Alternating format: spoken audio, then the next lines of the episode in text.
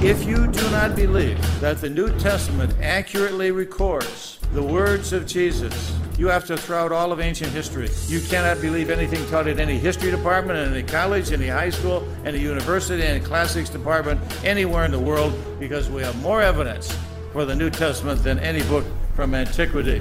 Welcome to Evidence and Answers with Pat Zukeran. This is a program that presents the truth of Jesus Christ and answers the sometimes difficult questions that all of us ask about God. And we want to remind you that there are a multitude of resources available online at evidenceandanswers.org. There you'll find everything from atheism to Zen Buddhism. That's evidenceandanswers.org. Check it out today.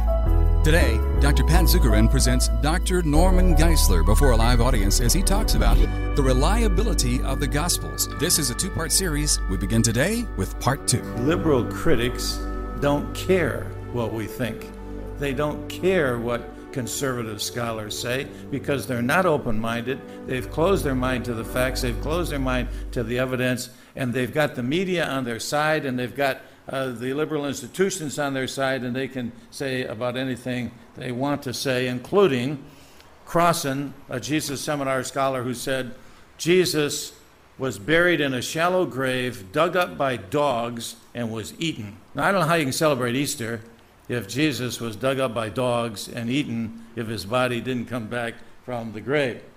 Josephus recorded James' death at 62 in the Antiquities. It's like writing the life of the president uh, without mentioning his assassination. Now, here's a New Testament timeline. Jesus died 33. Right after he died, there were creeds that developed, some of which are alluded to in 1 Corinthians uh, chapter 15, which was written about 55. Acts was written about 62. James after that. Paul wrote some books after that. Temple was destroyed in 70 AD. Now, Acts 1 1 refers to a former book that Luke wrote. That'd be the Gospel of Luke, written to the same man, Theophilus. So that means the Gospel of Luke had to be written by 61 AD. And when do the Jesus Seminar uh, scholars date it? 70 to 100 AD. Totally wrong. Uh, 1 Corinthians, uh, that would place Luke by 61. That would mean Matthew and Mark had to be written before Luke. So Matthew and Mark had to be written in the late 50s. So the Gospels started to be written in the late 50s, no later, and were completed, uh, Matthew, Mark, and Luke, uh, by the time of 62 AD. Romans, 1st and 2nd Corinthians, and Galatians was written between uh, 51 and uh, 60. The temple, most of the New Testament was written before 70 AD, probably only Gospel of John, 1st, 2nd, 3rd John, written later. And all of that was during the time of the eyewitnesses. So here you have 27 books written by nine people during the life of the eyewitnesses, verified over and over. Jewish law said, in the mouth of two or three witnesses, every word shall be established. We got eight witnesses, beyond all reasonable doubt that the New Testament is authentic. In addition to that, we have other people who lived in the first century who quote the Bible. Now, how could they be quoting a book that wasn't yet written?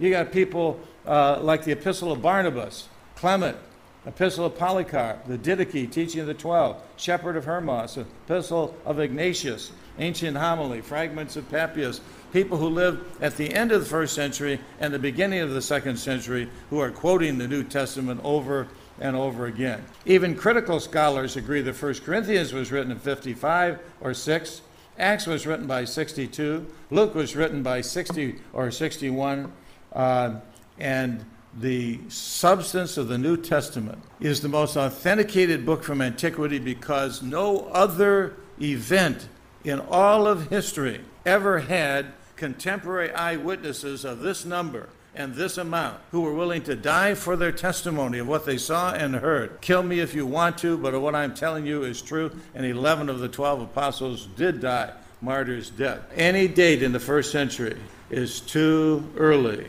to allow mythological development of the core truths. Why? Because we know the writings of the Greek historian Herodotus enable us to test the rate at which a legend accumulates. It takes it takes over two full generations. Now, two full generations would be two 40 year periods. It takes 80 years before you can have a full legend. Why? While the eyewitnesses are still alive and their immediate children, they can squelch any rumor. Well, that wasn't true. My dad personally saw that, or I personally saw that. So while the eyewitnesses are still alive and the first generation, you can't get a fully developed uh, myth. That would mean that no myths could appear on the scene until about the mid second century. Guess what? The first myths, the first legendary books called apocryphal gospels appear around 140 and 150 AD, the Gospel of Thomas, just exactly the time period we would expect them to appear. Now, if you were writing a myth, would you say this? In the 15th year of the reign of Tiberius Caesar, when Pontius Pilate was governor of Judea, Herod, tetrarch of Galilee, and Philip, tetrarch of Iturea and Trachonitis, and Lysanias, tetrarch of Abilene, during the reign uh, priesthood of Annas and Caiaphas, word of God came to John, the son of Zacharias, in the desert. Now, if you're writing a myth, you'd never say that. Why? Because there you have exact date given 29 AD. Nowhere does the Bible tell us when Jesus was born. We know because of Herod, he had to, had to be born at least 4 BC. We do know uh, when he died, and we do know when he started his ministry 29 AD, in the 15th year of the reign of Tiberius Caesar. Now, if you're writing a myth, you don't want to say this. Why? Because somebody's going to check and see if Tiberius Caesar really lived. He did. He really lived. And you don't want to mention Philip and Herod and Lysanias because they're going to check that. They're going to check out all eight people, and when they do, all eight of these people are known from ancient history to have lived at this time exactly when Luke said they lived. All were known to live at this exact time. This is not a once upon a time story or something from a far off planet. This is real history. By comparison, probably the most famous person in the ancient world apart from Jesus was Alexander the Great. How much do we know about Alexander the Great? Well, contemporary sources, none. None. The Bible, 27 documents written by eight people.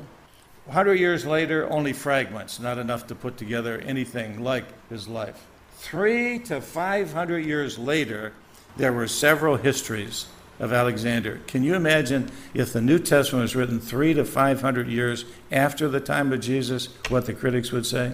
They would laugh it off the uh, stage. And yet they don't do that with Alexander the Great. And the Bible was written by eight authors who were contemporaries of the events, leaving 27 documents behind, quoted 36,000 times. And three to 500 years later, we have two historians telling us about Alexander the Great. Greatest archaeologist of the 20th century uh, speaks out, William F. Albright. In my opinion, every book of the New Testament was written by a baptized Jew between the 40s and the 80s of the first century very probably between 50 and 75 AD. William F. Albright started as a liberal critic of the Bible, and the more he studied archaeology, the more he concluded that the conservative view was correct 50 to 75 AD. The guy who started the Death of God movement, a movement that died shortly thereafter. You remember Nietzsche was the one who said, God is dead, signed Nietzsche, and that invisible hand wrote underneath, Nietzsche is dead, signed God. Well, Death of God theologian Bishop Robinson started the Death of God movement, and before he died, he wrote another book called Redating the New Testament, in which he was more than honest to God, he was honest to the facts. He said Matthew was written between 40 and 60, Mark between 45 and 60, Luke 57 to 60, and John between 40 and 65. 40 is seven years after Jesus died. This a liberal, atheistic critic of the New Testament. For what I received, Paul said. Now, 55 AD, Paul is saying, I receive this. That meant it had to have been in existence some time before he did. He's writing 22 years after Jesus died, and he said, I receive this tradition. There was in existence right after the time Jesus died, within a few years, scholars are now saying within two or three years, there was a creed that Paul summarizes in 1 Corinthians 15 that says Jesus died, he was buried, he rose from the dead according to the scriptures for our sins. There were more accurate writers, as attested by the early date of their writings, possibly 40 to 60, probably 55 to 60, certainly during the lifetime of the eyewitnesses, much earlier than any other ancient book, such as Alexander the Great, which was 300 years later. In addition to that, suppose we didn't have the four Gospels and we just had Paul's writings that they accept. Paul mentions 31 events in his writings that tell us exactly what was said in the four Gospels. Jesus had Jewish ancestry. He came from the line of David. He was virgin born. He lived under Jewish law. He had brothers. There were 12 disciples, one of whom was named James. Uh, some had wives. That Paul knew Peter and James, that Jesus lived in poverty, that he was uh, thoroughly human, he was meek and gentle, he was abused by others. His teaching on divorce and remarriage, his view on paying wages for ministers, his view on paying taxes. 31 things right through his resurrection and appearances that are mentioned in Paul's epistles, which they consider to be authentic. It's a farce to attack the Gospels and to ignore Paul's epistles to say the same thing that the Gospels say. Tested by the early date of their writing, the number of the writers, the authentic nature of their writing, these are vivid, fresh, unembellished, detailed, self incriminating, diverse, but mutually confirming. If you never heard of anything I said tonight, you never knew anything about Christianity, and you were walking down a beach and you picked up a New Testament and you read it, could you know that that was an authentic story even though you knew nothing about history? The answer is yes. Why? Because the accounts are vivid, fresh, unembellished, detailed, self incriminating, diverse, mutually confirming, equals historical, not mythical. Notice they made no attempt to harmonize their accounts. If you go before, if four people see an accident and they go before the judge and they give the judge a word for word identical report, what does the judge know? They're not telling the truth. Because four eyewitnesses never give word for word identical reports. You don't have word for word identical reports here. You have diverse accounts. They never tried to harmonize them. They included materials that put Jesus in a bad light. If you were writing a book trying to make it look like Jesus was somebody he wasn't, like he's just a man, you want to make him look like God, would you say that his relatives thought he was nuts and they came to carry him away? That's what it says in Mark. The Gospel of Mark says they thought Jesus was crazy and they were going to carry him away. Would you say that? Would you say that his brothers didn't believe in him? Yeah, you'd never say that. You'd say, hey, when he was born, he had a halo around his head, and you know, and his other brothers came along, they just bowed down and worshipped him. Uh, you would, if you were trying to make him look like something he wasn't, would you have left all those difficult passages in the Bible? If you wanted to iron out all the difficulties and make the New Testament look real harmonious, would you have left all those difficult passages like Matthew says there was one angel at the tomb and John says there were two? You certainly would iron that out, you know, and say, well, let's get our story together. Was there one or was there two? Now, there is a way to reconcile that. Wherever there's two, there's always one. Did you ever notice that? So it's not a contradiction, but they made no attempt to iron things like that out. They retained many self incriminating details. This is called the principle of embarrassment. Anyone who's writing a story that includes themselves and puts themselves in a bad light is telling the truth. because uh, you wouldn't make that up. In fact, you usually leave it out. Can't you imagine Peter looking over Mark's shoulder and saying, Mark, couldn't you leave that section out about me denying Jesus three times? That's not going to look too good. Could you leave that out? They included many demanding sayings of Jesus. Now, if you were trying to make this look real good, would you put a statement in it like this? Unless you eat my flesh and drink my blood, you have no life in yourself. You say, ah, the guy's a cannibal, you know. Uh, they distinguish their words from Jesus. I challenge you to try something. Take a black letter edition of the Gospels, give an intelligent 12 year old a red pen, and have him go through and offer him a nice prize, uh, like a new bicycle, and say, just put in red the words of Jesus. And you can get it virtually every time. Why? Without quote marks, it's pretty clear what Jesus' words are and what the author of the Gospel's words are. They weren't creating these words, they were reporting these words. Seven, They did not deny their testimony under threat of death. Now, if, you, if you're going to fake it, you're probably not going to put your life on the line. Probably just before, just before they uh, pull the switch on the uh, electric chair or the needle or whatever they're going to do, you're going to tell the truth, the whole truth, and nothing but the truth. They claimed their record was based on eyewitnesses. They had women witnessing the resurrection. Now, this is a chauvinistic culture where a woman's testimony counts half of a man's testimony in court. Would you put the first two witnesses of the resurrection being women if it didn't happen? No, you would have had, you know, the women would have been scared, trembling over in the house. Peter, James, and John marched down there, pushed a Roman soldier by, rolled a stone away, and, uh, you know, go into the tomb. Not so. The men are hiding, they're trembling, and the women are at the tomb, two groups of them before the men ever got there. They challenge readers to check out the facts. Check it out. All these historians, all these people live, all of this really happened, 251 eyewitnesses. Can you account for the fact that Jews who hadn't eaten pork in 1500 years, who worshiped on the Sabbath for 1500 years, overnight stopped eating pork, stopped worshiping on the Sabbath, and started worshiping on Sunday? Can you account for that apart from something tremendous that happened in their lives? They included more than 30 historical people. Would you list 30 historical people in your gospel? All the Agrippas, Augustus, uh, all the way down to Gallio, Gamaliel, uh, right on through the Herods, all the Herods to Tiberius Caesar. Would you list all of these people and take the risk if you're creating a myth? We know that all of them lived. C.S. Lewis, who was a great myth writer, who wrote the Narnia series, said this All I am in private life is a literary critic and historian. That's my job. And I'm prepared to say, on that basis, if anyone thinks the Gospels are either legend or novels, then that person is simply showing his incompetence as a literary critic. I've read a great many novels, and I know a fair amount about the legends that grew up among early people. And I know perfectly well that the Gospels are not that kind of stuff. You know what's wrong with the critics? They don't read enough myths.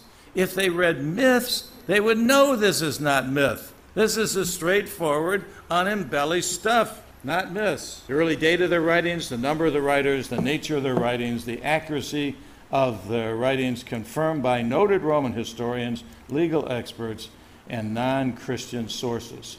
Do you know there are more sources outside the Bible to confirm the Bible than any other book from the ancient world? Archaeological finds included. Noted Roman historian uh, Sherwin White said this It's astonishing that while Greco Roman historians have been growing confidence, the 20th century studies of the gospel narratives, starting from no less promising material, have taken so gloomy a turn in the development of form criticism that the historical Christ is unknowable and the history of his mission cannot be written. This seems very curious. He calls this view unbelievable. Roman historians literally drool over the evidence we have for the first century history about Christ. They don't have anything like that for Roman history. And they call it unbelievable that scholars would deny it.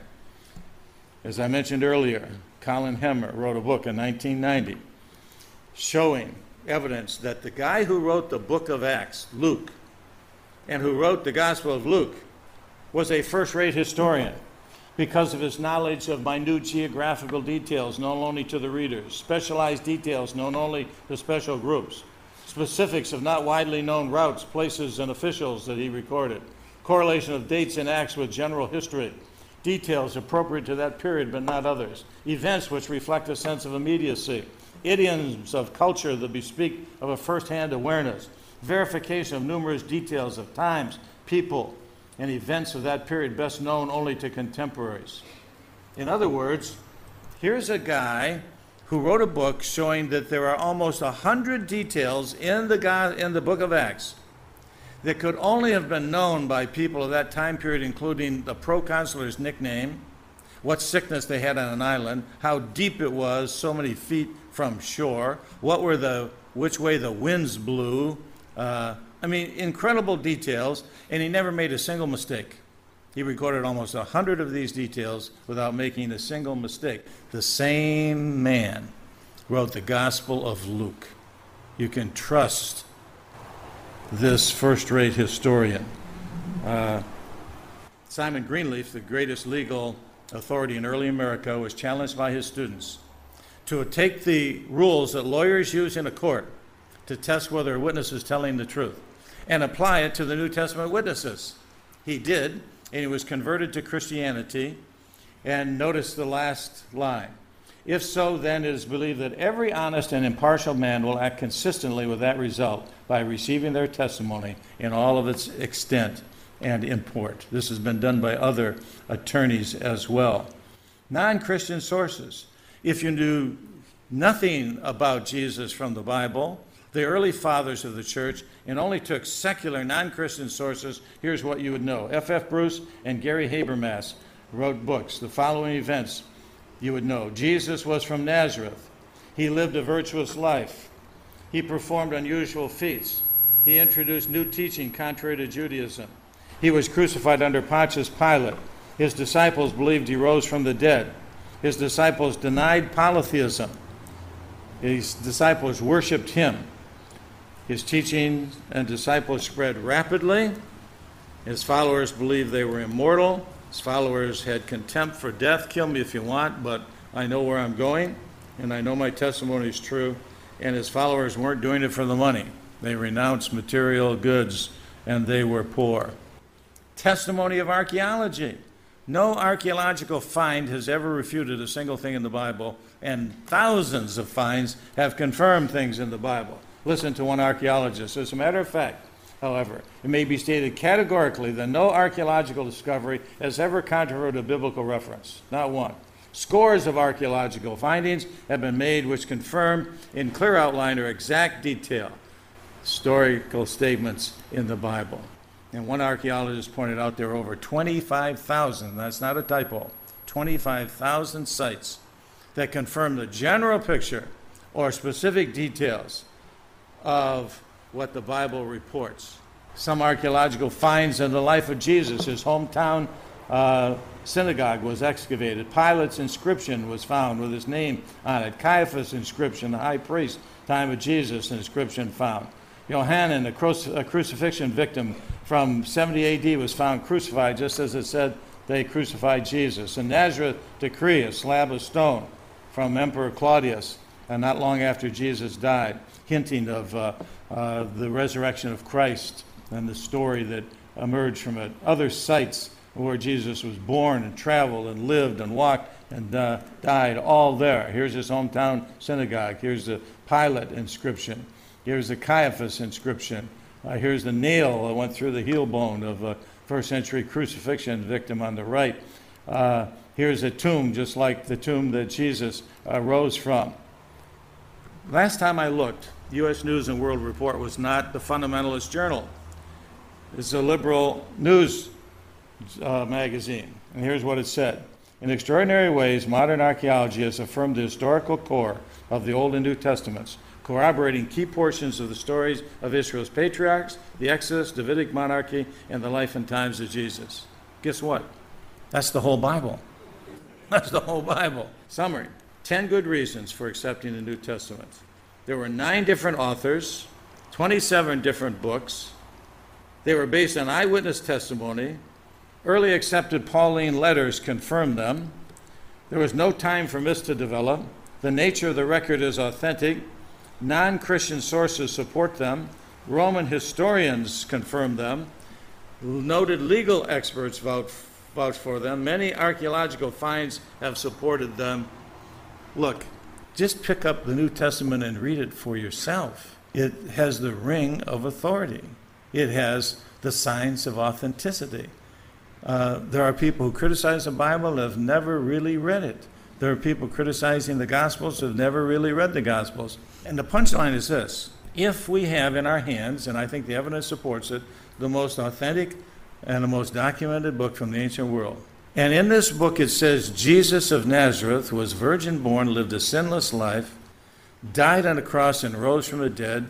did numerous miracles to prove who he was. And if he said, I am the way, the truth, and the life, no man comes unto the Father but by me, you can believe it. Well, thank you so much for listening to Evidence and Answers today with Pat Zukeran. And our prayer is that we answer the hard questions that all of us ask, and that we equip you to know what you believe and why you believe it. And if you're a seeker or a skeptic, we hope we've challenged you with the various evidences which support the claims of Christ. There are a multitude of resources available on our website, evidenceandanswers.org. Interviews with leading scholars, past shows that you can download, and we deal with topics from atheism to Zen Buddhism to Islam to the occult, the cults, agnosticism, and contemporary issues which face us today. And by the way, when you purchase our resources, you keep Pat Zukeran speaking out all over the world. Help support a quality apologetics program for radio and podcast and Pat's speaking engagements on college campuses and churches all over the world. Evidenceandanswers.org.